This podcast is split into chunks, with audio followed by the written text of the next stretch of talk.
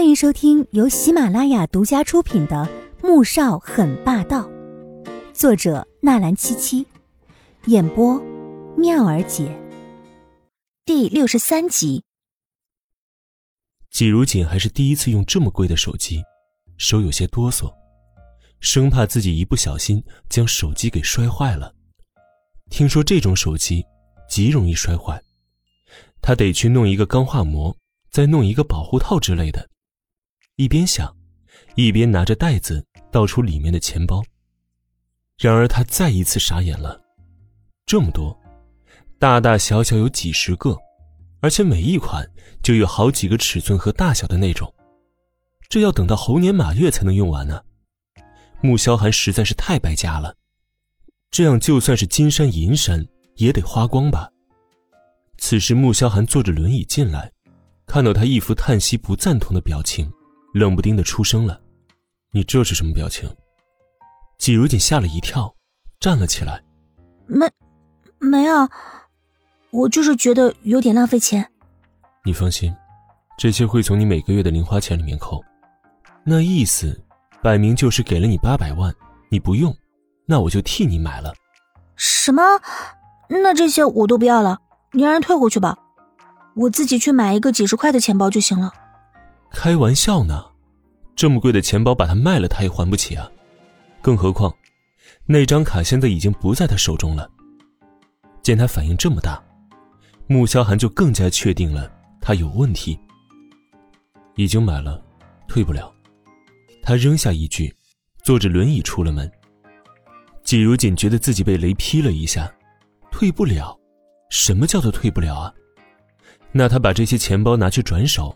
应该还能卖些钱吧，而此时霍尔坎顿酒店的八八幺八套房里，左印正沉着眉看着躺在床上脸色惨白一片的、不停冒着虚汗的黎墨。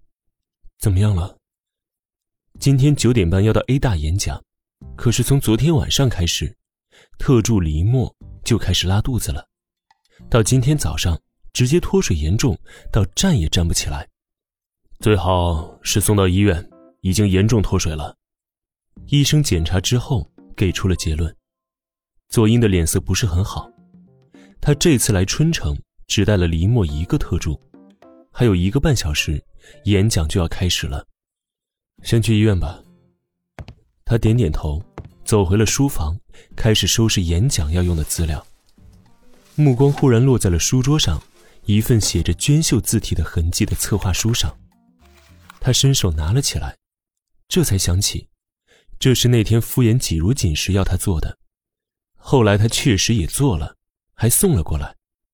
只是他并没有打算让他做助理，所以就随手将这份策划书扔到了一边。打开策划书，随意的看了两眼，却渐渐的被上面的策划流程吸引住了视线，眼底闪过了一抹赞赏的神色。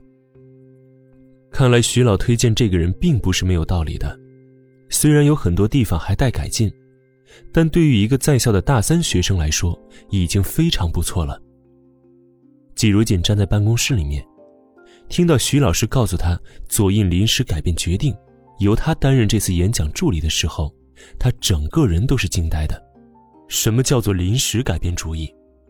他看了看时间，脸色有些为难的说道：“老师。”只有一个小时就要开始了，我什么准备工作都没有做呢。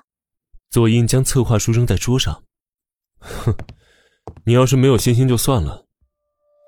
男人淡淡的，却用饱含嘲讽的语气，让季如锦很是难堪。季如锦并不是没有信心，只不过有些小脾气罢了。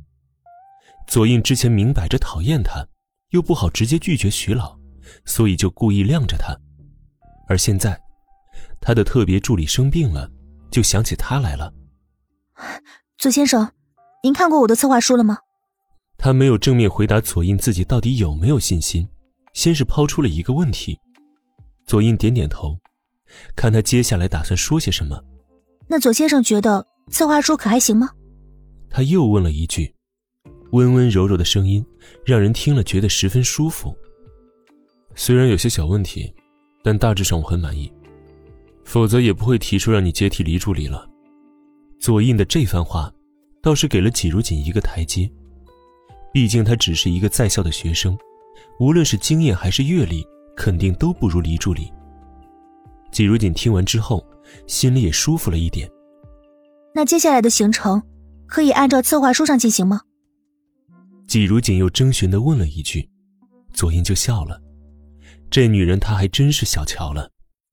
哼，可以啊，如果有什么其他问题，我会直接和你提出的。季如锦立即点点头。嗯，那我就有信心了。说完，眉眼弯弯的做出了一个请的手势。左先生这边请，您可以先去礼堂里面休息一下，其他工作我会安排好。左印挑挑眉，没想到他进入角色倒是很快。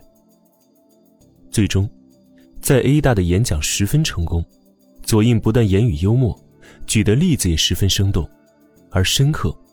演讲的过程中，掀起了一阵又一阵的高潮。